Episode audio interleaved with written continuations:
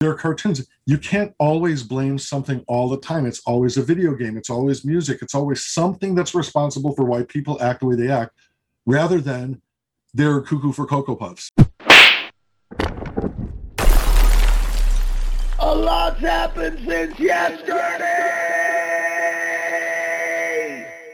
Ladies and gentlemen, children of all ages, welcome to another exciting edition of A Lot's Happened Since Yesterday. My name is Ralph Busso.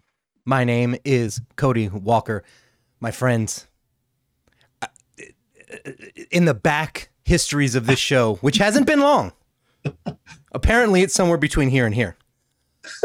We have we have had a history, and that history goes back with friends and partners and contacts and people who just believe in what we do. And our guest today has been that man and one of those people from day one. He has been somebody we have literally been arguing with to come on our fucking show for like literally six goddamn months. He is the artist of our goddamn logo. You see it every fucking day when we crash in your right. face. Boom! Perry Oh, Zombolas. the- what? I sound pretty impressive. I'm just going to sit back and listen to this. No, no, I'm not done yet because that was just what you did Yeah, because because you're yet. awesome and you're the greatest and you're the greatest person and you just done this because you're awesome. My friends, Thank you. he is also part of your hearts and you don't even fucking know it probably, which fix your goddamn life. Because when I say words like Rick and Morty, when I say words like disenchantment, Beavis and fucking Butthead, Animaniacs, I could go on, I probably will, but not right now. This man has been a part of these. They have been literally a part of our history and our childhood. Perry, how the hell are you? And thank you for coming on. Well, it's a it's a pleasure. I'm a fan of both you guys. I love what you're doing with the show. It's uh, your show actually is keeping me company. Like let it run as I'm drawing, and it's uh, so you know, it's nice. I get to hear both of your voices uh, as I'm drawing Beavis and Butthead. Well, then, then I then I'm just gonna jump into one of the first formal questions I have on this list, which is, Sure. um, why? Why do I listen to? I, Yeah, why? Why would you want to listen to me running my mouth like this in your ear? Now that I know, dude, I'm just gonna be like, hey, buddy. probably Don't- a good idea to make me second guess myself, but you know, No, dude. it's interesting. I love I love hearing your guests and stuff. You know, it's like a lot of the stuff I'm unfamiliar with, with a lot of the artists that you're bringing up. But uh, you know, getting to hear people's stories, just it's it's really good stuff. You know, we all we all have stories to tell, and uh, we all have viewpoints, and uh, we all come from different backgrounds. And it's I, I think it's number one. It's important in life to do that, just in general, to have that in your life, and you are a conduit for that, for bringing Right. just new stuff to me. So I, I love it. I, I really do. Thanks, man. I, I appreciate that you that you appreciate what we're trying to do here. Uh, speaking of stories to tell, though, that helmet behind you. What's the story behind that? There's, there's nothing except for the fact that it's like I opened my wallet and I paid for it. So it's, uh, Where it's did you get it from? Uh, there's a company called FX Collectibles, EFX Collectibles, and uh, they're in Southern California here, and they do these props. The guy who owns the company, he used to be with a company called Master Replicas, which was around forever. They do a ton of Star Wars stuff and other stuff as well, but they're mostly known for this. But they released this after the series came out, and yeah, I was jumped right on that. Ugh. So you're Big fan of the obviously a big Star Wars fan. Um, what what what got you into that? And um, there's a lot of Star Wars uh, stuff out there. So let's talk about that for a second. What what's your favorites? You know, what are your favorite movies from start to to to where we're at now?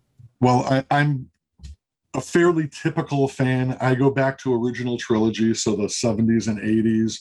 What's Uh, your favorite of the three? My favorite of the original trilogy is probably the original Star Wars, the first one. Hmm. Um, I'm a big fan of Empire Strikes Back as well. Most people default to that. It actually, in a lot of ways, is a stronger film. It's like the middle of this story leaves you hanging at the end. All the characters are left in their worst point, but there's something about like seeing a movie that you have no reference point on who these characters are, are what they're going through, the first time they pop on the screen is the first introduction you're going to get, and that you'll never get that feeling again. You'll always be beyond that point. So, uh, not knowing what I was getting into as a kid and being introduced to all these aliens and characters for the first time, I could never get that moment back. You know what I mean? So it was the newness of it pushes the first movie as uh, probably my favorite, a little bit above Empire. You don't you didn't like Return of the Jedi, really? I did like Return of the Jedi. I like the whole thing, but it's like once again, just being introduced the first time, you never get that again. A lot of people like harp on Return of the Jedi anyway. They felt like it was a sillier movie, goofier. Han Solo was acting like goofy all of a sudden. He wasn't a more serious character. So, but I loved all of them. Believe me, I got collectibles from all of those movies, and uh, I kind of fell out of love a little bit as time went on, as a lot of people did actually. Um, but the Mandalorian, man, that dragged me right back in. I was the Right. time period that the stories are told in, right in line with what I like as as well as other people. And my angle for Star Wars was I always liked the shoot 'em up like uh Western kind of thing more than the Jedi kind of thing. A lot of people like the, you know, metaphysical, these heroes with these powers and this and that. And I liked like the dirty old cowboys. That's why it's like So, Mandalorian you, does that. so you, you like spaghetti westerns? I do. I'm not an aficionado on it, but it's like I like that kind of grittiness. You Like know the what I mean? shoot 'em up, gunslinging, Are you a Clint Yeah, just like- Eastwood just- fan? less wizards, do like more. Yes. Yes. Like um, Clint Eastwood. But- are you are you a Danzig fan? I like Danzig. Yeah, Okay, because he's making a spaghetti western that's a vampire film. It's like it's it's a weird. Wait, he like- is? Yeah, he's making this film that's kind of a spaghetti western meets vampire, Huh. and I can't remember the name of it, but Danny Trejo's in it, and um, he he uh, what was that other actor's name that played? Uh, he played like a warlock or something. I think the movie he was in was called Warlock. Julian Sands, I think that's yeah. it. Oh, he has that so- accent. Yeah, that. Yeah. Yeah. So he's in it. Danny Trejo's in it. He's got actually he's got several name actors in it. Um, but it does look a little bit of the cheese. Based on spaghetti westerns and uh, vampire movies, which, let's be honest, most of vampire movies are a little bit campy. You know what I mean? So I, I'm expecting this to be a campy film, but it's kind of cool that Glenn Danzig is finally, you know, and he's in the movie. So it's kind of cool that he's doing it. We'll have to look up, look it up and Yeah, see what I'll, it's I'll look it up and stuff. But um, uh, uh, if they lay into the cheesiness of it, it might be cool. yeah, Like if you accept the fact, look, we're doing vampires and cowboys, and okay, lay into that. You know, give me some of that cheesiness. You know, those stupid I- lines you want to hear. Think- you know. I think he's trying to do something similar to Quentin Tarantino's. Um, uh, what was the uh, the the From dusk till dawn. from dusk till dawn. I think he's okay. trying to do something like that, but this is like Western based. You know what I mean? So slightly different because it's got that twist, Uh, because it's a spaghetti Western type feel mixed with the vampires. But I still, it, you know, I'm guessing it take, a lot of it takes place at a bar somewhere, at a saloon or whatever. So it, it seems like it's going to feel the same. But I, I'm, I was just wondering, Perry, if that was something that would interest you. Is that something oh. you would get into? Dude, I I have a I have a subscription to comics. Shudder. I have a subscription to Shudder. I watch like Right. Horror and all sorts of stuff. I, I'm I have a wide uh, array of interests, but yeah, horror is one of them, and horror is probably one of the top at this point, uh, based on the fact that I think it's the only genre as far as film goes uh, where they actually take chances and they do weird things. Right. You know what I mean? There's a lot, there's a lot of very weird stuff out there. Did you guys see the platform? Yes, that one was. Yeah, that's the Spanish one, right? Was it Um, in? Spanish? I think it was may been. Subtitled. I saw it dubbed. That's the one with the I food, and then they bring the seen it. food down. Yes, Yeah. dude, watch it. I think it's on Netflix. I think they have it Yeah. on Netflix, right? Yeah, I th- um, it's yeah, it's trippy. It made you think. It- That's it- the thing. It's like they just they take so many chances in horror movies just doing bizarre things. Like anything that's scary or like kind of you know scratches your neck in a weird way. It's like they they can do all sorts of stuff where a lot of the other things, you know, like comedy is kind of being strangled right now because of the way the world is. So it's like a lot of the stuff that comes out is the same type of thing. Yeah. Um, you know, dramas. I mean, there is a wide array of dramas as well, but it's like, you know, if you look at TV, it's like how many hospital shows do you have? Police dramas, procedural type shows, law shows, and that sort of thing.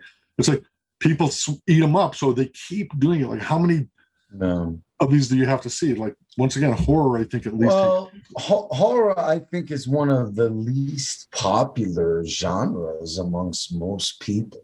I mean, I think guys like you and me, and you know, maybe Cody, and maybe a few other people that we know that like heavy metal and stuff like that will like horror, but most people shy away from it and they're not really that into it. You know, um, comedy, I agree with you. I think that that's an interesting thing that we could talk about for a second. I do think it's being strangled a little bit and I don't appreciate it, but because I love to laugh, man, and I'm not closed minded. You know what I mean? So I, I, I, and I'm not thin skinned, to be honest with you. So that's something that a lot of people struggle with these days. What are your thoughts about that, Perry? Just, ju- we won't, we won't go too deep into that, but I just want No, to it's all touch on good. it for a second. I um I think that pe- people have gotten really sensitive about things to the point where they they're getting upset with things that that are not bad messages per se. Like you know, people were talking. Like I saw a bit of an interview with uh, Robert Downey Jr. and they were talking about Tropic Thunder, which I just started watching again a week ago. I didn't make it through it because I had other stuff going on, but I'm watching it and laughing out loud and shaking my head, saying, "Wow, they would." Never do this. movie Not a chance. This movie Not a would chance. never happen. Oh, dude, And- you think Downey would be Iron Man if he'd have pulled that right now? Never, never Not a chance. years. But the messages behind that, people get offended as like, you know, just to remind anybody out there, it's like, you know, Robert Downey Jr. plays an actor who has had a uh, this surgery, this uh, you know, new The skin surgery, pigmentation surgery. skin pigmentation Yeah. to make himself black as a so he can play black characters in these films. And uh, you know, it's the, the point of it is not that he's making fun of any race or anything like that. It's that what a pretentious asshole this guy is. That's the that's the joke. He's red, you know. Uh, no. Sergeant Lincoln Luther. We gotta roll out. Nor am I. Father O'Malley. Put me Armstrong.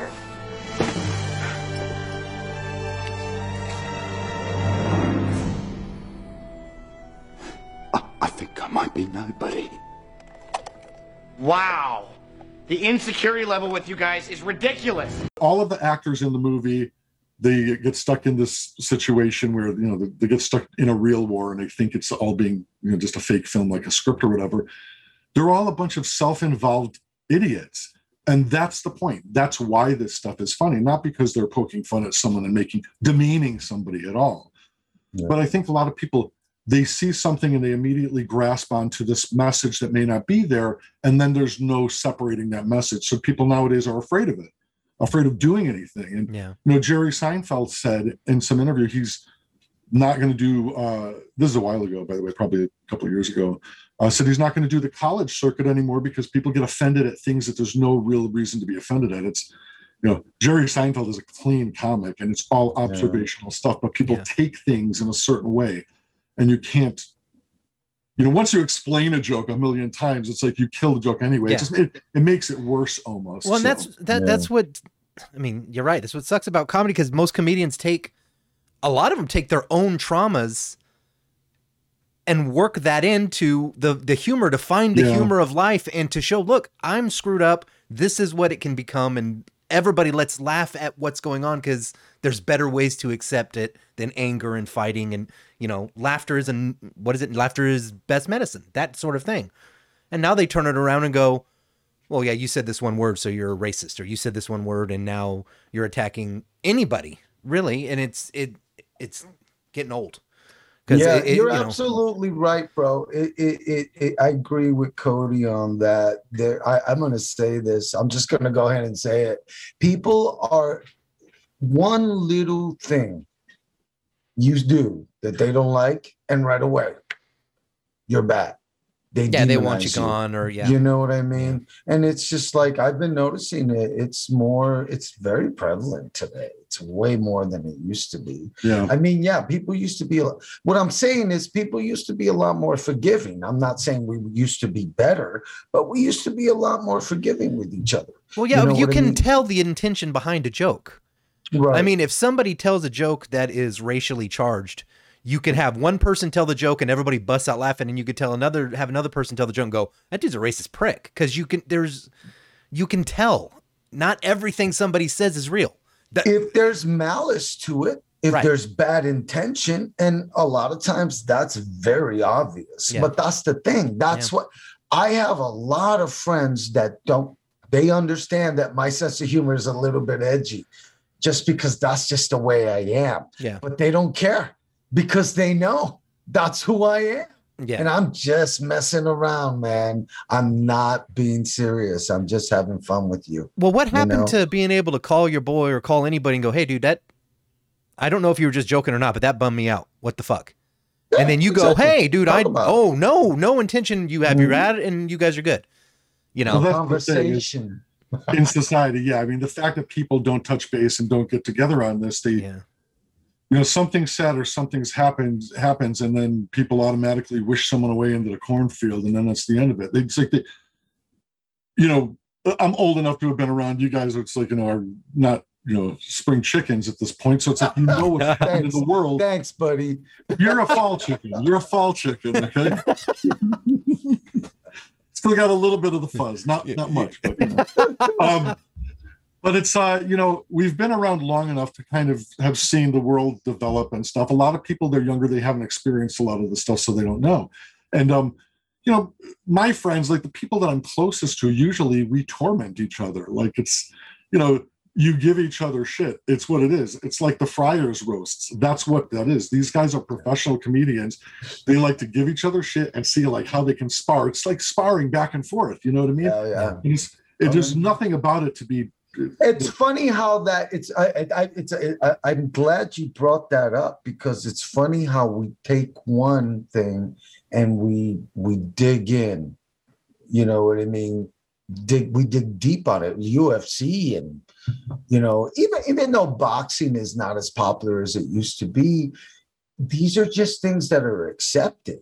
Especially UFC. These are people love wrestling, people love UFC, they love any kind of combat type stuff. But hmm. meanwhile, if you say something that offends them on some small level, they try to demonize you and you're like the, the worst enemy they know. You know, and it's just weird. It's like, meanwhile, you're okay with seeing two men beat the shit out of each other. It's like weird. I don't know, man. yeah. That's It's just pretty selective. It seems it, like, huh? it it really is and it's and that's what i mean it's nitpicking. And i also feel that we touched on something that's important to talk about and that's the fact that the conversations conversation is a lost art in my opinion. Yeah. we, we we no longer feel comfortable having conversations with each other. We are more comfortable sending a text message or an email and we in relationships and careers with that kind of shit right there. And I think it's bullshit. And I'm going to go on record saying I yeah. It is, though, endorse dude. that message. it. Well, Anyway. actually, we, we can tie this. Actually, we can we can tie this back into what you do, Perry, because you work in animation, right? Is it because of animation that these shows can get away with this shit on television? I think it's because of their history. Not to say that, um, you know, because some of these shows have been around for a while, but uh, also I think they're changing to a certain degree. Like they're probably getting a little bit more sensitive to, to certain subjects. But, you know, some shows like Family Guy and um, you know, The Simpsons. Family Guy is probably the biggest. I don't want to use the word culprit, but you know, they definitely they push the edge more than most other shows, they Yeah. definitely did. and South Park yeah. as well. But they have a history behind them, and also it's like the the writers are very savvy. They know what they're doing, and it's like the stuff they poke fun at. It's all it's all poking fun at like psychology and human uh human reactions to stuff like how people act in certain situations that's all it is i mean a lot of this stuff comedy is usually based in some sort of reality as well it's like there's a reason people are picking these stories to make funny little quips about you know what i mean Right. because it's like it's, it's the quirkiness of the human condition and it's like the writers on these animated shows they know better than anybody else I, and I, I also think they fly under the radar a lot of times as well you know so Yeah, because I mentioned I, I I heard. Um, do you know who Bill Burr is, the comedian? oh i love bill yeah, Bill you Bill's amazing. Um, but he has his show on Netflix, and I it the name escapes me right now. But um, F he- is for family F is for family. Thank you. Um, and he mentioned that he's like, if I would have put some of the shit I said, where the father says shit to you know, you do that again, I'll put you to the fucking wall. He's like, if you if I translated that into like a sitcom, it's not funny. He goes, No. but if a cartoon dad leans down and said it, it has a whimsy to it, you know. well because homer can string literally strangle bart and That's their true. tongues come out and they blah they make funny faces and stuff and then they bounce back to their original position they don't Right. Fall to the ground and die and the ambulance comes and picks them up and then there's a lawsuit and it's like they they bounce back. Yeah. and you know i mean think of tom and jerry. Think about the stuff nowadays that wouldn't fly. Uh, that's the old you know from the old days. Like half of the chuck jones cartoons the old warner brothers stuff these characters beat each other they shoot each other giant mallets hammers anvils this and that. We all know this is a joke. I mean if elmer fudd uh, blasts daffy duck in the face with a you know elephant gun it looks like you know and his beak turns onto the top of his head and he has to put it back on his face yeah, that's so true. it's like we know that this is a joke, but now they take it like, oh well, you know, in case a kid goes and gets an elephant gun from the closet and does that, it's a, you know, there is. I hate to say it, some parenting that has to be involved. If, you know, if your kid is that susceptible, then you should watch these children. You know, not let them watch it. But Yeah.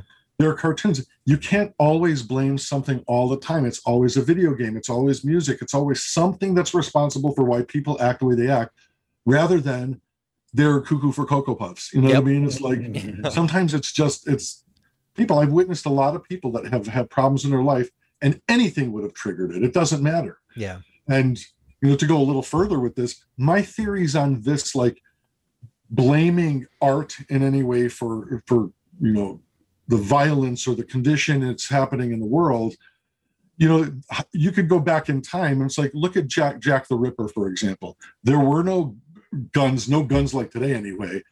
He had the most it was such personal murders like the stuff he got involved with. He was intimately involved. He killed these you know prostitutes with and you know cut them open and everything else. Sorry to be gross about it but this sort of stuff has been going on forever there was no movies and tv shows and uh, video games and rock songs or whatever something twisted this guy's mind it's been going on since caveman times you know what i mean Mm. so it's more like being able to control ourselves and logically think things through. And obviously, that's why there's ratings on stuff. If someone's too young to really understand something that's going on, you let them get a little older before you explain this stuff to them. You know what Yeah. I mean? Yeah, Well, I'm, I'm a pretty- gamer. I grew up a gamer. I tell my daughter all the time. She'll ask me something. I'm going, nah, darling, you haven't leveled up there yet. You got to wait until you get a little higher. You know, and she gets, she laughs, and we move on with that. But I, I make it clear you're absolutely right. And and some people do need to set boundaries. and Go, no, kid, you don't need to play Doom Eternal. You're five. You know, Um, Well, but I mean, Perry, you've been doing, uh, you've been working on edgy projects your whole career, really, right? You know what I mean? You worked on Family Guy, and that was considered really edgy as far as the kind of comedy that it had involved in it, which was fantastic, by the way. but I mean, you've done all kinds of stuff. What do you what that that's edgy? Even I would say, you know, Animaniacs and Bob's Burgers, those were kind of edgy on some levels. Um, is what you're working on now going to be edgy, or do you think that they've pulled it back? They may from what i've seen so far it's like they may have pulled things back a little bit. I haven't really noticed anything at this point. You know currently i'm on beavis and butthead. It's it's you know coming back on paramount plus. They're they're doing a movie and then they're doing a series. Um but from what i've seen it's like they're the same characters that they were. You know they're they're dumb you know like metal heads that are like you know look like they're all hopped up on goop or something all the time. You know what i mean? So it's like they're still them. They, they haven't completely cleaned this up. Um so i think it'll hold true but all of these shows it's like they might they might watch things you know something here and there and like tone things down a little bit but for the most part they are what they are people know what they're getting into when they watch that show or south park or family guy um and you know for me personally it, it, it takes a lot to really offend me to Right. you know, working on the Family Guy stuff, it's like, yeah, you you got to draw some choice stuff. I didn't Yeah. write on any of the shows really, so it's like, uh, uh, you know, the only stuff I wrote on was like some kid shows, but um, yeah, these shows, it's like, I don't know, it's fun drawing edgy stuff. Yeah. I'm I'm glad my proudest moment was drawing a, uh, which made it into the show, I think, in a different format. But the original drawing I did in my storyboard was, uh, it was a statue of R2D2 making love to Gwyneth Paltrow. That was nice. Pretty sexy Oh, stuff. Lord. You should have Um, had a little side note where it says, "What's in the box?" No, I'm Oh. Christ. Um, Oh, what's in the box? Uh, are you involved because you're a storyboard artist? Are are you in like are you in, involved with the writing process and like are you in the room while they're coming up with ideas or do Absolutely they not. Okay. Because I was gonna say, do you how how ranked do they get while they're coming up with ideas? But I didn't know if you were around. Well, I'm sure that when the stuff is, you know, the ideas are flying and stuff that, you know, especially on Family Guy or something like Yeah. that, that they come up with a lot of outrageous stuff and then they trim things if necessary. And with any show, live action or animated, they go through note sessions and they go to the networks and everybody puts their notes on it. This is appropriate. This isn't. But, you know, the higher ups get to say what they uh, think works and what doesn't.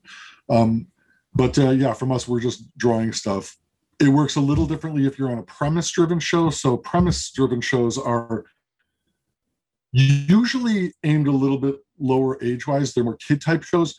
So um, you know i worked on phineas and ferb for a bit and what we would essentially get was like a, a decent outline of what's happening on the episode. And then we would fill it out. We would pad this out. We would write all the dialogue for the characters. We would kind of change things if it needed to make things flow better add some action or this or that. So premise driven shows it's like spongebob was premise driven i don't know how it's done today it might be a little bit different but a lot of those shows they give a little bit of freedom to the artists so we're kind of writers as well although we're not considered that in the writers guild we're still just storyboard artists But so you get the so you, you'll get a script and it'll just kind of give you a description of something and then they leave it to you of how, what it looks like. Is what you're saying?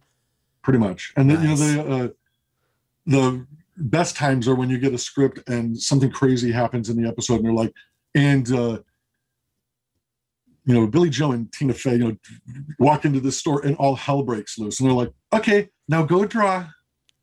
It's like okay all hell breaks loose. What is that? Yeah. oh the mountains start coming down and the moon crashes into the earth and people are on fire and it's okay that was great. I'm glad you could write one sentence that's going to take me like two weeks to draw. Yeah. Well, that's what I was going to ask you because that's where Cody's leading. I, I totally agree. I would. That's really that's awesome to to find out this information because I'm very curious about that. What you get a script then, and then you just kind of go based on what they're telling the storyline is, and you have to come up with stuff. We um well, we only come up with stuff if it's like gags or something like that, but we the way it's done traditionally now is we are following what they call a radio play. So it's like you're listening to a radio version, audio version of everything stitched together and edited together by the, you know, the directors or the creators. And then you're following that. And then you can kind of like open things up, like cut the track and open it up a little if there's not enough room to make some action happening or something. But for the most part, you try to stick to what's there. So the lines are all written, and most of the time it's recorded by the actual actors. Sometimes, if they're not available that early on, they do scratch track. So, I mean, I've done scratch track even, where it's like I just record the lines myself. It's a temporary track that we go by, and then they edit it in, and then we, we're just using that as a template. Um, once again, when it comes to like action, where it's like, oh, you know, uh, the um, so and so throws the bowling ball down the alley and it hits this pillar and the whole building starts to collapse and the you know you are responsible to like add the action in and so forth. But it does like kind of go up as a board artist. You're doing this stuff, a rough version. It goes to the director. They give you changes, what what they want to you know adjust, and then it goes to the supervising director. So it goes back and forth. Um, but the first stab is called the thumbnail pass. So we do do what was traditionally the size of a thumbnail. It was they were little tiny drawings just showing the position of the characters. Now they're they're full size at this point because we're drawing on the computer. We don't use post-its and all that stuff anymore, you know. So it's a little bit more involved. But uh, the thumbnail pass is like almost like a dummy pass. It's very simple, not all the acting, where the characters are standing, the angle of the camera, uh, that sort of thing. Camera moves, if the camera adjusts or moves anywhere, we put that stuff in. And then the second uh, pass is a cleanup where we fix everything and clean it and add in all the acting. So, Wow. What point in the process of making a show does it get to you? So oh, right it- after the script, so the so the second the script's done, then you're involved in like you just said, you do the shot angles and and all of that, right? pretty Um, much. I mean, it's like you know, I'm sure they have a couple of passes usually um, on the script to get what they're pleased with, and then they'll record the lines, and then we'll get Right. it so that we have the soundtrack to kind of go by. But yeah, then it comes to us. I mean, the director cuts it into pieces and says, "This artist is doing scene one, three, eight, nine, and this one's doing two, four, seven, whatever."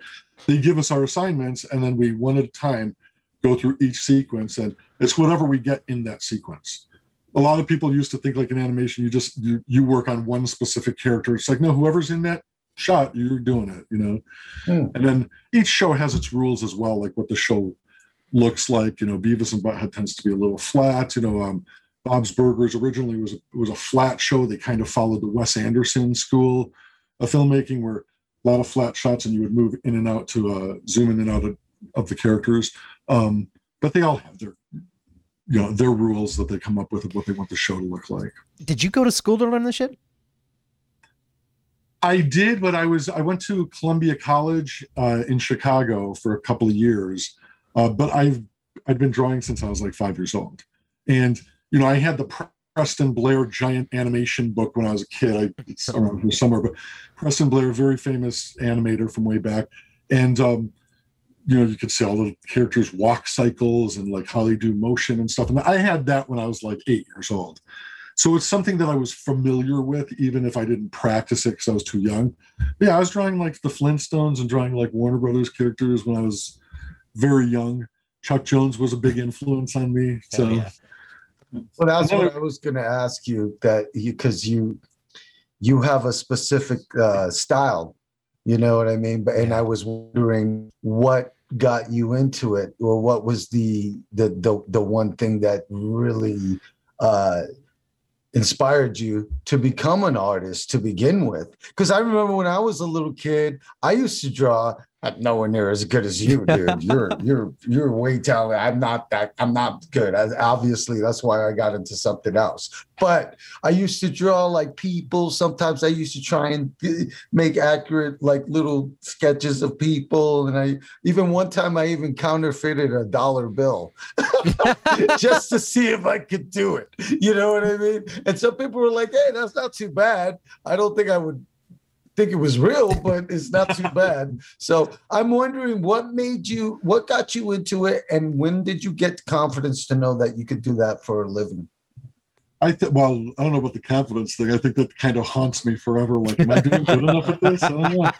Um, you know, when I when I first got into college, I went for I was a broadcast student originally uh, at Loyola University in Chicago, so I wanted to be on radio, and I, you know, took radio classes. I was on their local station a few times and all that, and then into it a few uh, a couple of years. I realized that nobody makes it in radio. Like you don't, I'm from Chicago originally. It's like you don't end up on Chicago radio or New York, or San Francisco. You end up in like, you know, Pig Knuckle, Idaho, and uh, and you deal with it. And I'm like, I didn't want to go through the whole Big no. small, you know, the small circuit for years and try to like go up. So I'm like, what is there anything else I'd be interested in? And I said, I think I'm going to just go into film. I'm going to take some animation classes because I I draw all the time anyway. I scribble and this and that. And I had taken art classes in high school. So I went to Columbia College and I you know took some classes there, and uh, there was a guy teaching there who had been um, he had worked at Hanna Barbera Australia for like 15 years, and he'd really been around and worked for Warner Brothers and this and that. And he, he Columbia got him to teach for them. His name was John McClenahan, and he uh, decided to start. He moved back from Australia and wanted to start a small studio in his hometown called um, of uh, Homewood, Illinois, called Startoons. And I was in his class, and he pulled me and a couple other people out of class to work for him. And uh, we started in when there was like not much there, and he was he got contracts from Warner Brothers bringing stuff in. So it's like I worked on Tiny Toons and Taz-Mania back in the day and stuff, and doing assistant work over for him. So that's what really got me involved. And then at a certain point, like 25 years ago, everybody, the studio had grown by this point, and there wasn't a lot of work in Chicago except for what we were doing. So everybody decided to go to the West Coast, and I followed like a couple months later. So we all like migrated to the West Coast and all got into animation out here. Um, so it's like I just kind of you know a little bit more for the adventure and just jumped on board and said, okay, well, let's give this a shot. I'm going to move from Chicago to uh, Southern California, and the rest is history. I mean, I've been pretty consistent. So you're a big music fan. Um, I wanted to touch on that a little bit. Um, I know you like hard rock and heavy metal. Um, you've actually supported my band, so that's really cool, and I appreciate you for that. Um, and that's how I got to know you. That's how I met you. We met at a House of Blues show, I believe. That was the actually we met at the whiskey when you guys did the whiskey. The whiskey. Oh, okay. Okay. Sure. Okay. So there you go. Homeboy's been to more than one of my shows. I've been to a few of them. Yes, you, you, you got to hold up the metal horns for that. But I was at the Viper Room show for God's sake. That's right. So how how how did you get into? I mean, what is your favorite genre? First of all, I think I would have to say, like, just use the term hard rock. All right. Because it skates the line. You know what I mean? Because I'm not yeah. into everything super heavy metal, and I'm not into you know I, I am not a music snob. I say this all the time. I feel like music is something that feeds your soul. And if something touches you, whether it's Slayer or Katy Perry, it doesn't matter to me. you know what I mean? If it if it brings something positive to your life, then then knock yourself out. You know what I mean? Fuck yeah. Um, like I will I will defend Celine Dion to the end of the earth. Okay. I'm not the biggest fan. I appreciate what she does, and I think what she does, she does really well.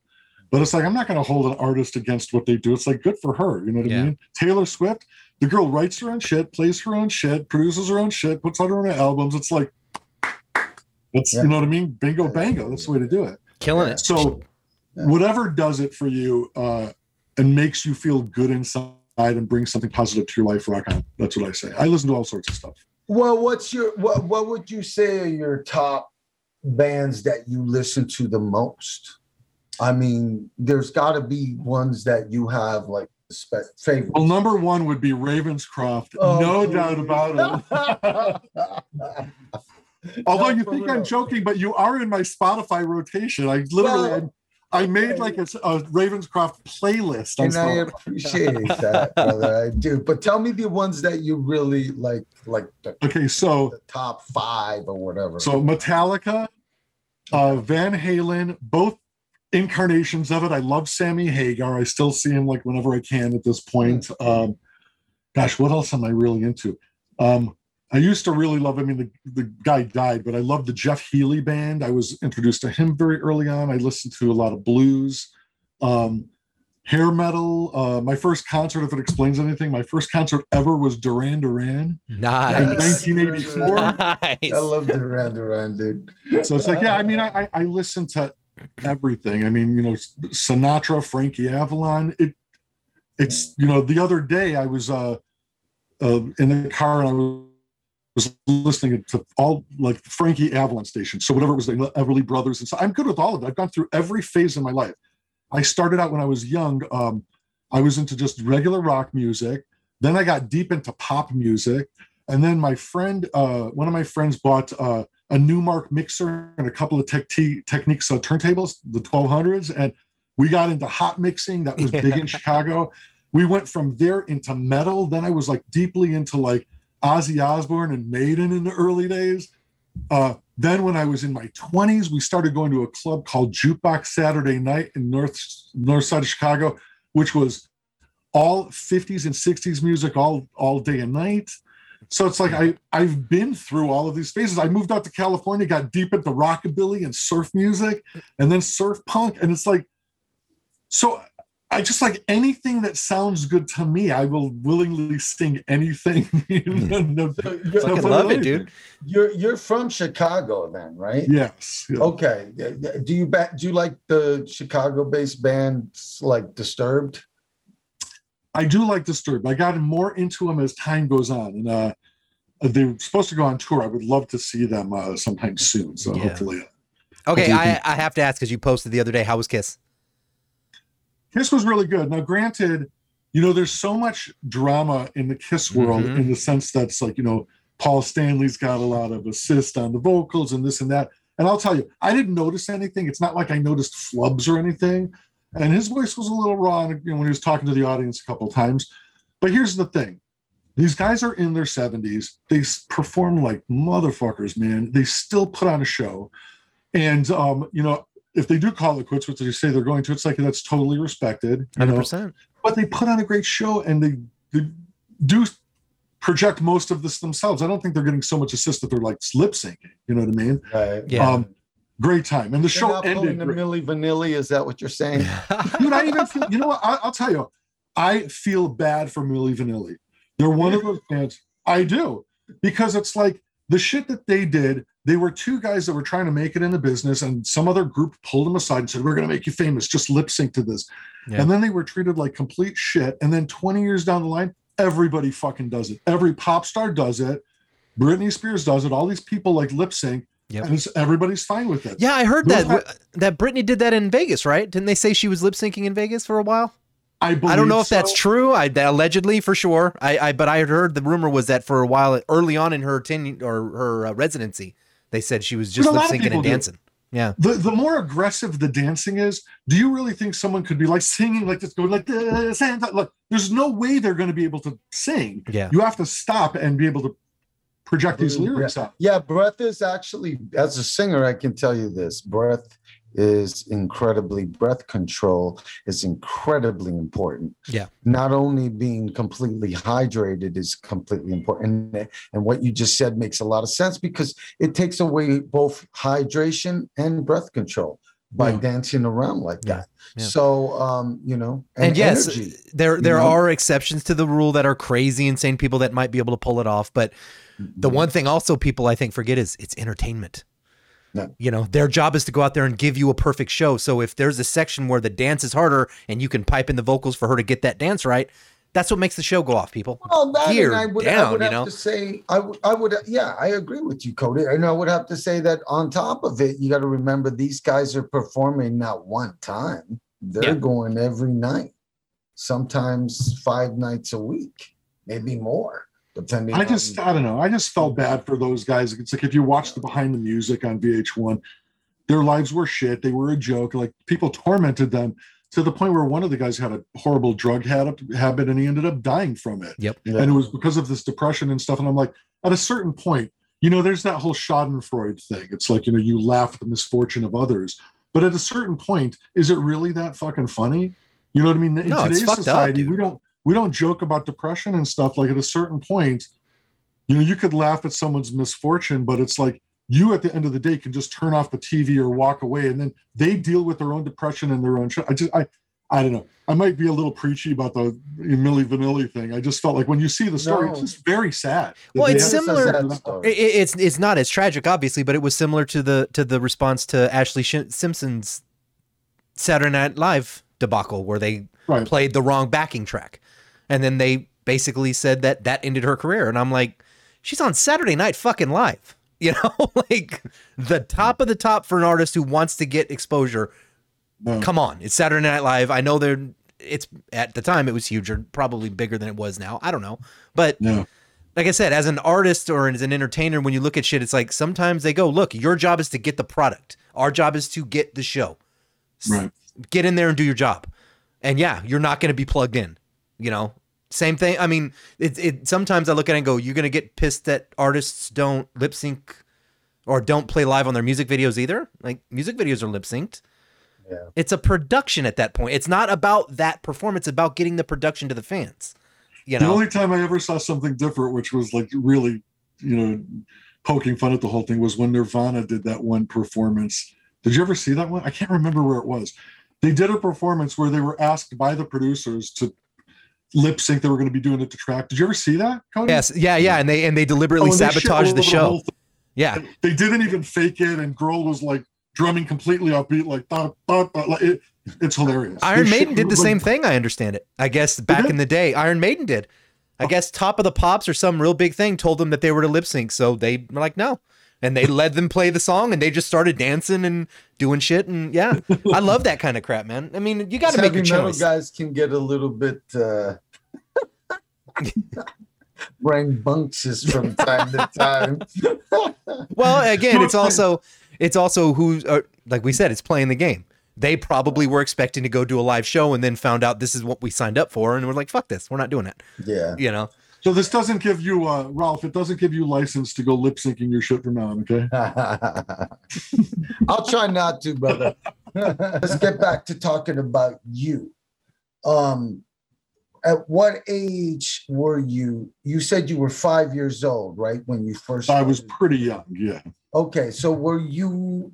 When did you first realize that? I don't want to keep you too much longer, brother, but I want to know Oh, it's all good.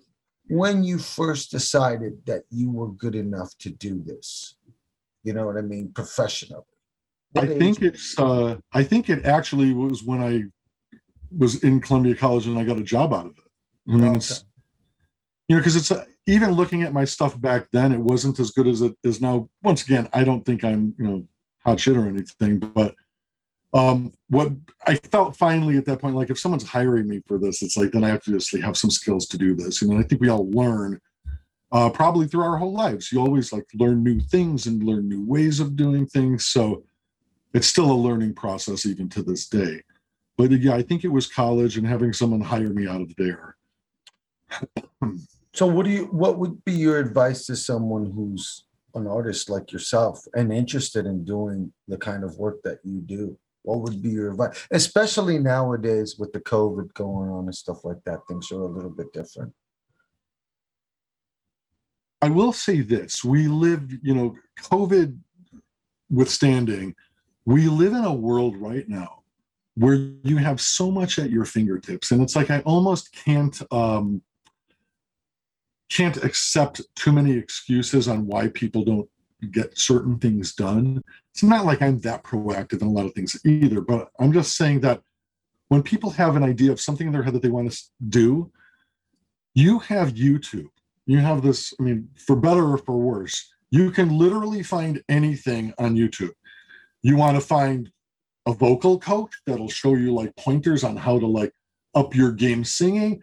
Plenty of people. There's plenty of people that professionals who talk about all these famous singers and they show you what to do you want to be an artist there's people who literally will teach you computer graphics tell you what programs to get they will show you step by step everything that you have to do. Same thing with art. You can probably learn open heart surgery if you really wanted to. You know, you'd still have to get a, you know, accredited to actually do it, but they show you everything. So if anybody wants to do anything, you don't even need money at this point. Use your internet to go on with your phone or what, whatever, and start looking into it.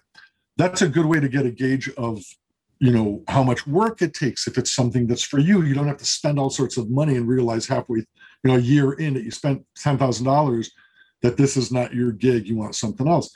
Um, the other thing is, well, I guess remember that you can change up your game at any point in life. I mean, there's people 60, 70 years old. They go, I've decided to do something different with my life, and I've changed over, and now I've decided to do this. You have time as long as your foot isn't in the grave. You have time to change things, especially when you're young. I wouldn't tie myself down to something that you hate uh, but do the necessary steps to get ahead. You know, I wish that people took more pride in their jobs. If you know, if I lost everything tomorrow, I would go work at McDonald's in a heartbeat with the intent that I would be the manager of that McDonald's within six months and have my own fran- franchise within the year. You know, like may not be my dream, but you have to have a little bit of that gumption to do stuff and determination. Um, as far as specifically art, you know, draw. The thing is, it's like you have to draw as much as you can. You know what I mean? Keep those uh, skills tuned. You know what I mean, and sharpen those skills. Uh, John McClenahan, who I took his class, and he was the owner of Startoons, where I started working. Uh, you know, in college, he had this comment, which was everybody's got ten thousand bad drawings in them, and the more you draw, the quicker you get them out of the way. So there's a truth to that. You know what I mean? It's like Yeah. if you draw all the time, you'll get used to this. You'll things that were hard will get better over time. And I think that goes through for everything. It's not just drawing, it's just everything in life. You get used to it, you get stronger, your skills get stronger. So Yeah. I kind of take that. Yeah, it's it's kind of similar to my brain when I'm when I'm worrying about practicing or trying to find like a weird shape or some kind of something I'm working out. Like every once in a while, I just say embrace the suck. You know, it's not going to come out right. You're going to miss a note. It's going to flub. It's going to do something. Just embrace it and move on. You'll get it. You know. the mistakes make you stronger. Yeah. Like if everybody did something exactly the way it was, they would never know what defeat is. I mean, you know, they talk about helicopter parenting and like everybody wins uh, an award when they go play softball or whatever. I'm like, you have to know de- defeat. Yeah. It's not a bad thing unless it's to the death. Maybe in a sword fight, like to the death, you wouldn't want to be defeated. But the other stuff just makes you stronger. You know what I mean? It's like Yeah. you learn from it. Good sportsmanship. You shake each other's hands, you get better. You know what I mean? This is life. It's like if you never make a mistake, you don't know like how much better things can be. Jason Lee said it in uh, Vanilla Sky. You know, without the bitter, the sweet is never quite as sweet. You know, you need that balance. Fuck yes. So Absolutely. Finding balance is one of the hardest things to do in life, but it's probably one of the most important things yeah. and probably one of the biggest keys to fulfillment, in my opinion. Um, I did want to ask you though, what do you think about instruction? Is that because we touched on that right now when you were talking about how you can find things on YouTube, teach you how to do things. What are your thoughts on that? I mean, do you uh, are, do you believe that there's a a, a professional future in instruction, What do you mean nowadays? what do you mean instruction exactly? Well, you know what I mean, where you're you're maybe you're doing a YouTube channel where that's all you do is show people how to do things. Do you believe that that's a successful career path? I I could see it as something successful. I mean, if you you know, the sad part is is people are getting successful off of doing absolutely nothing. And if everybody decides to support them, who am I to say anything? You know what I mean? People who have, you know, YouTube stations where they literally do fucking nothing, you know, and have nothing to say. And it's like every, you know, like, you know, some little 16 year old girl has 500 million followers, or, you know, like, if they get famous off it, good for them. I don't think it's per- personally a fulfilling thing at a certain point. And also, when the bottom drops out, you have nothing left. So you have to have something there Right. even in um in animation like when i started going to school i was working in a print shop in chicago and i always felt for years worst comes to worst i will go back and work at a print shop. I know how to print i know how to use these smaller machines i have something to go fall back on. I think nowadays people don't have any backup plans so it's like it's all or nothing and everybody wants to be famous. Yeah. and not everybody can be famous. You know at least to a degree where you're making 100 million dollars a year. Exactly. Uh, but instruction, I think that there has to be some sort of teachers or leaders for the future to like, you know, spread this knowledge to younger people. That's the only way it's going to be spread. And the young people or anybody who wants this instruction has to be willing to take it and interested in enough in the whatever the subject may be to want to like delve into it. You know what I mean? I hope that people stay curious in life. You know what I mean? That they something strikes them and they go, I'm going to look this up because this I, that sounds cool or interesting or whatever, and they, they make an effort to go and hunt stuff down. Uh, being as you as you're in the world of entertainment, um, what are your thoughts about where it's at right now? The world of entertainment. I mean, with the streaming, uh, and that could that it it because it's both music and movies and everything that we consume, all the content. Where do you think things are going with that, and how how do you feel about it? I, you know, since I don't study the numbers really, and I don't know exactly like firm facts on on releases and stuff, looking from like just base level, first of all, I have no idea how anybody makes any money anymore in anything. when it comes to entertainment because people have been stealing shit since the Napster days, and not just that, but you know, like Disney has their thing where they'll put like not all of their movies, but some of them when they release, it's like thirty dollars extra for you to watch it at home Yeah. instead of a theater now. And it's like if you have forty people at your house watching it, it's like, well, they're not making shit off of this, you know what I mean? No, But that's true. it's it's hard to feel sorry for Disney. I'll, I'll say that much, but Yeah. much uh, when you look a little further down the line i don't know how people make money as musicians on spotify on any of the streaming it makes no fucking sense to me i understand there's package deals like with movies on netflix and stuff like okay well we'll pay you this much for this giant movie that you're releasing but you also have to pay this much to grab these little independent movies that nobody knows what they are. So do they how do how do they make enough money to justify making a movie like independence and stuff? I have no idea. Um, I will say my theory from many, many years ago.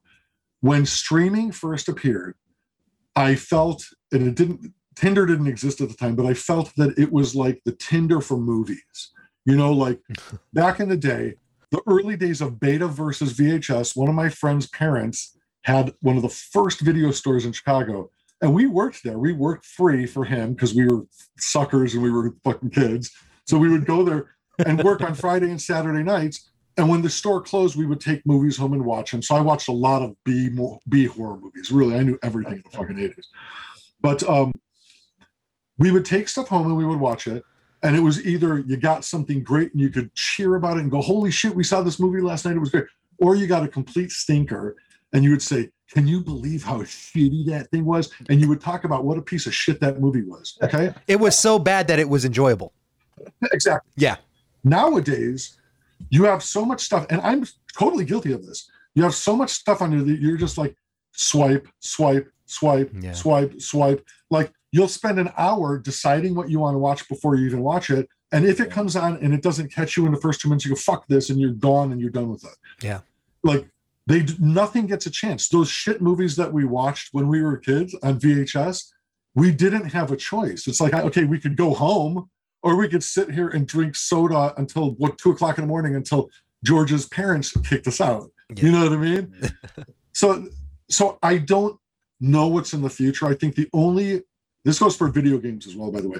The only products that really make it big are the ones that have the big exposure and everything else slowly falls off the sides of the road and they're and they disappear. Yeah. Nobody remembers them, nobody cares. There's too much fucking content, first of all and I get it. Everybody wants to be famous and everybody wants to make stuff, but there is too much content. You will never be able to watch watch it all or catch it all in your life. We'll all be dead way before then.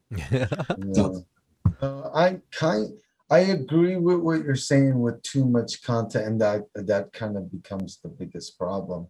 And the cream rising to the top idea anymore is not really as true as it used to be. I don't think. I think I it's think- still true. I think the cream barrel's just bigger now because it's a deeper fucking pool. The cream barrel. You know, so you have to sit there and you have to turn your little ass off to get up to the top nowadays. It seems like Yeah, I don't know. Well, the thing is, once again, like a lot of stuff that has a lot of exposure may not be the best cream, but it's got enough exposure. And like you know, if it's like a Yeah. a conjuring movie or like one of those very popular horror movies that's going to make money and other stuff i've seen a lot of good movies and nobody fucking watches them like horror wise the witch the witch is a great movie there's like there's a lot of good movies out there but they just float under the radar like mass audiences don't go see this stuff it's not their cup of tea you know yeah. Yeah. No, for sure. Kind of crazy. That's why Well- nowadays you see uh, uh, promotional budgets for movies that are like four times the fucking actual production costs. absolutely Yeah, because they need, they want it out that much. Are you a gamer? uh not as much as i used to be Okay. now I play like um kind of non-committal stuff that's like you could play for 10 minutes or for an hour. Yeah, So I'm into exploration. Like I'm I love Subnautica. Um um what were the other ones? Oh, uh The Long Dark. I've been in love with The Long Dark for like three years already. Do you know The Long Dark? I'm not familiar with that one. Okay, so these are all like exploration type games. So the long dark, there's a survival mode, which is literally you just are on your own and you survive as long as you can. And then there's a story mode, which you're following these bits of story. Regardless, both modes, the whole point of it is you are in a plane that crashed in the Canadian mountains in the middle of the winter during a freak storm, and you have nothing left and you have to survive. So you walk around and it's like you pick up sticks to make fires and you find random pieces of food, and then you find like you could break into these houses and these stores because the whole towns are abandoned and stuff. And then you find a bullet and you got to learn how to fucking shoot. It's, but it's like it's this slow progression thing to see how long you could last. And Subnautica is the same thing, but it's underwater. It's like and it's total paranoia game. Believe me. I was gonna try Subnautica, but I, I watched a couple stream. I, I I'm a fan of watching the streamers when I'm working, and they were Yeah. playing that. That they did a couple turns, and there was some monster trying to bite their face off. It scared the shit out of me. I like it's, I it's freaking scary, man, Yeah. because it's like you're really you're like you feel like you're floating in water in the middle of the ocean, and they're called um, leviathans. And it's like the deeper you go, uh, the more out into the water you go, where you can't see land, you can't see anything anymore. These things you hear them like under the water, and they're giant. They're like this, like dinosaurs. It's like Godzilla swimming underwater after you, and they pop out of nowhere. Yeah, they scare the living crap out of you. Oh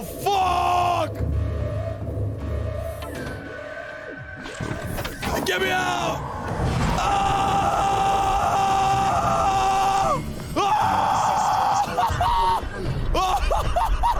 What? No! Ah! Ah! Where's my oh god? Where again was he? No, it's just Lizzie! It's just Lizzie! Go! Go!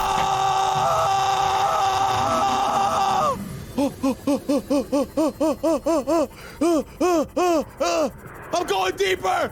No, I'm going the wrong way! Oh god, oh god! Oh god! Oh god, don't look back, don't look back! Don't look back! Don't look back! Just keep going! No! Don't look back no matter what! Don't look back! Fucker! Yo! Whoa! Run! It's awesome. Yeah. The, the only Well, two survival games. I played were um uh Minecraft, of course. I mean that's the classic. And I don't know if you've tried. If you've tried Valheim, No. That one's actually pretty fun, dude. You might look that one up. It's all based on um it's basically you're uh um one of Odin's warriors who died in battle and you have to prove yourself to get to Valhalla. So he just dumps you in the middle of this thing and then your survival. You got to learn how to you start learning with sticks and then you work up to building rocks and. Yeah, it's something like that. You might you might check that out. and State of Decay. D, I was deep into State of Decay, and I, was, I stayed away from it a while. Do you know State of Decay? No, I haven't heard of that one. Zombie game, zombie survival. The, the world's Yeah, like over. It's you zom- by I yourself. like zombie games. I oh, like zombie games, but I like State the first person shooter, um, fast action. You know, you if you don't, you know what I mean. Uh, you're seeing it from the viewpoint of if you're holding the gun. Right. You know what I'm saying? Yeah. And it's you're not you don't see yourself. So, but that's like, and they're coming at you ferociously. I love shit like that. It's exciting for me. But tell me about this other one. oh, State of De- State of Decay is third person though, so you're you watch yourself walking around, but um, you it's all like in the country, like in you know somewhere in the Midwest or something. They don't explain where it is, but you uh, you're like going through houses and you're stealing stuff, and there's other people in there. You come across people that are like, "Oh my God, we've been attacked. Can we join your crew?" And they join your crew, and then you can jump back and forth between characters, and then you know there's more and more aggressive zombies, and it's uh, it's pretty cool. And then some of these guys are out to get you, these other survivors, and they'll come and try to kill you. They'll show up in groups and be trying to kill you off through whatever group you have. It it's it's fun. It's a lot of fun, and it's a big. Didn't you didn't you work on a, a video game? I worked on a couple of games when I first moved out to California. I didn't find work in animation right away, so I uh, found work at Virgin Interactive Entertainment, which they don't exist anymore. But it was Richard Branson's company, an offshoot of Virgin, uh, and it was in Irvine, California, down here. And um, the first game I worked on was Spot Goes to Hollywood. So I didn't work on any violent stuff. And Spot is the Seven Up spot. If anyone remembers the, the Bro, I played the spot. fucking game, man. I know exactly what you're talking about. I was like, So I worked on. Spot Goes to Hollywood. Uh, it was the PlayStation version. So we were a launch game from when the original PlayStation came out in '97, and um, after that, I worked on um, I worked on a game called Toonstruck, which was a point and click PC game, and the whole point of the game was the whole game was animated characters except for a live action guy, and they literally got the biggest names in the animation world to do voices on this thing, and. Uh, you know, if you ever look up Toonstruck, the video game, you'll see the list of actors. So Christopher Lloyd plays a, an animator who one day he's got this deadline and he stays up real late and he falls asleep and he wakes up in his own animated world. So Christopher Lloyd is live action this whole game, walking around with all of this cartoon shit. And we got um uh you know, Dom DeLuise did voices. Tim Curry was the voice of the bad guy.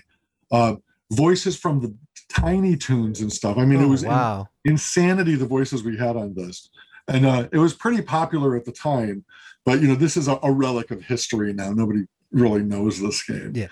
But check it out look up toonstruck because it's it's Oh, I'm gonna bring it up right now. I'm gonna bring something up right here for sure. Why would you want to embark on this asinine little outing when I can simply send you back to your own world? No deal. I've heard it enough. But, Mr. Blank, I'm only looking out for your best interests. Remember your unfortunate little run in with my syringe? The clock is ticking. This may be your last chance. I don't need your help, Nefarious. I've already found your warp device, and now I'm gonna blow you right out of the skies. Go! I command you! it was very adult there was like you know sadomasochism and, and violence and all sorts of stuff All right, brother. Thank you so much for coming on, Perry. You are awesome. You guys rule That was super cool to have you on, i brother. might i might skip this episode 'cause I'll you don't want to listen to yourself. else, but i don't need to hear my own stories so now i'll probably listen to this as well You'd be surprised, dude. We covered some cool shit on this. I think you'll like it. Uh, a lot of times I watch them and I'm just kind of like, that was fun. You know what I mean? We talked about stuff that uh, we just on the fly. You know what I mean? And some interesting shit comes up. And I think this episode is no different. So, Hell yeah. but Because but we went down some paths I didn't expect to go down either. So I love it. Exactly. Yeah. So, but but thanks, bro. Appreciate Absolutely. you so much, Well, man. till next time i'll Until- gladly do this again Oh, cool, bro. Yes, We are we'd glad to love have you on. you on. Yes, absolutely. So we'll have you on um, when the shows when the shows drop after the shows drop, so we can get into like production stuff and kind of talk little stuffs. Because I know you can't Oh, talk yeah. much about them and stuff. Well once again from the animation standpoint it's like i'm just a guy who like you know puts his headphones on and just draws and draws and draws until my arm hurts so i don't know how fascinating it'd be but you know maybe there'll be a little insight you never know Oh yeah, man. I mean, that's the thing is that with this is we talk to you know this. We talk to people that most people don't even think about. You know what I mean? But they're a big part of the entertainment industry, and people don't know that. And guys like you, you're a huge part of it. That's when when Cody showed me this list of the stuff that you've done, I was like, holy shit. Yeah. He's been doing stuff forever.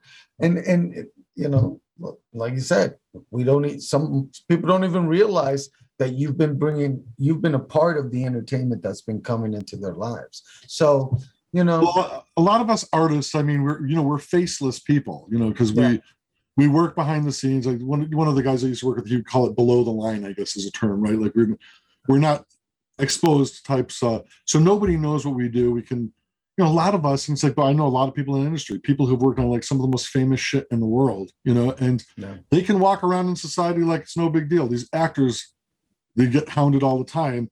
They would never know what we do. And it, you know this kind of goes back to my whole theory in life. I think a lot of times when people you know they're young people are looking for a job or they're looking for some outlet to do something. And they don't really their scope is not wide enough to really consider the world. When you walk out on the street you kind of go to wherever your aim is. You know you go i have to go to the store to buy some bread. So you get in your car you drive to the store you get the bread you come home. You know rarely do you think about what it takes to have this world around you function you know Right. when you walk out onto the street and you go somebody paved these roads somebody actually came up with the formula of this pavement and this blacktop because it improved over last year. And somebody made these le- these street lamps, and somebody cleans them. Someone changes the light bulbs in them.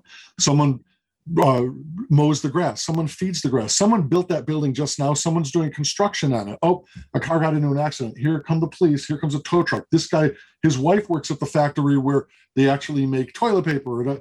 It doesn't matter. It's like endless. To get this world running, it's billions of human ants running around and doing their things to make your world what it is. Right. Whether it's you're looking for a specific brand of something or you want to go to a specific movie or buy a book or there's so much shit that goes behind it. There's so many opportunities and so many layers to look at in the world. There's, you know, that's what I mean. You're saying that's like, yeah, the stuff that I do, people wouldn't know. And there's so much beyond me. You know, like I have yeah. a, a poster from when I was on Family Guy. I took this big Stewie poster, which next time I'll find it, I'll pull it out for you. It's a picture of Stewie's head, real big. It's right when the show came back from the dead because it was canceled a couple times. Yeah, yeah. And I walked around the studio and I had literally every single person who works on that show sign that poster.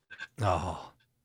So I got like the whole main cast. Seth MacFarlane signed. I had some guest stars, but it wasn't just them that was impressive. I got every fucking artist, the producers, every writer, the person who does payroll, the guy who ran the like the the uh, office supply room, the editors, literally everyone fucking wrote it. And then somebody told me, well, you didn't sign it. So I ended up signing it on the back because it's my, my poster. You know? But when you see this thing, it gives you a greater idea. And that doesn't include the people overseas who are doing the animation. Anything in life takes so much work and so many people. And there's, you know, I guess that goes to my my final statement, which will be, you know, showing a little grace to the world because there's so many people that make this world run and make the world turn. And you you can never consider it if you don't open your eyes and you look you know what i mean? You got to pay attention sometimes. Yeah. So there you go.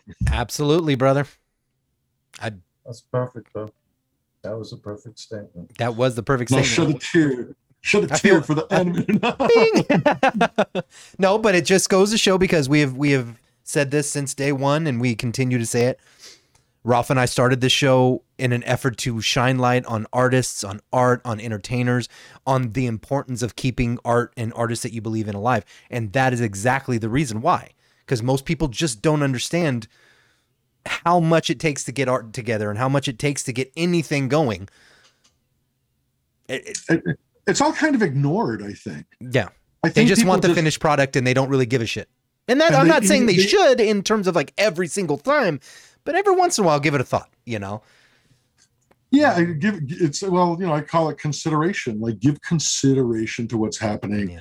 around you, and you know, to people as well. I mean, it goes it goes, you know, from one end to the other. It's like give consideration to people, to what you're interested in. You know, don't just like ingest things and you know poop them out and then you're done with it. It's like you know, let it let it stew around. I'm not for the binge model. I like we used to watch shows one episode a week, and we would talk yeah. about it and stew on it, and that's the way it should be. You get to think about things. Yep. Yeah, that's sure. The binge model, I think, is what uh, has led to a lot of the uh, issues that uh, the older generation sees happening in the younger generations yeah. because we we experience something a little bit different, and I think we have a little bit more appreciation for those things. Although many of us are guilty of diving right in to what's happening. We all do. You know we all do.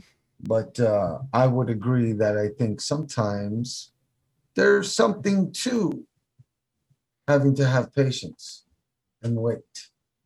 And you know what I mean? Maybe even having to support it in a big way for it to mm. survive yeah. and for it to rise and for it to be successful. I think all those attributes are important. And I think it's sad that we lose that in this society now. We don't, I don't know. It, it, it, that's a long story, and I don't even want to get into it. I, I just, that's for next time. I just want to. I just want to let you know that I'm. I appreciate you coming on, and I just want one last thing, dude. What what can people see since we're talking about appreciating people that bring us art? What can people look forward to seeing that you've worked on? What's the next things that are being that are coming out.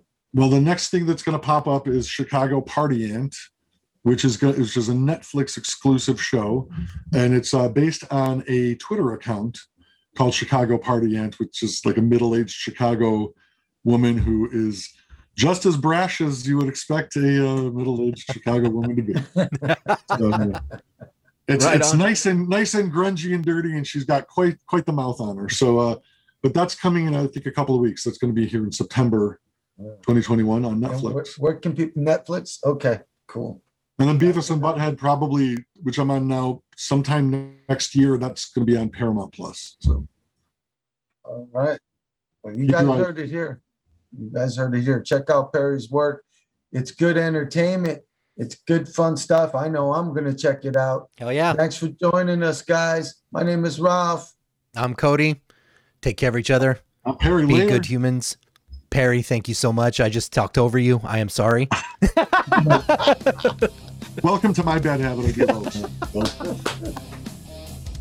Take care of each other. Be good humans. Always fucking forward. Until next time. Peace out, guys.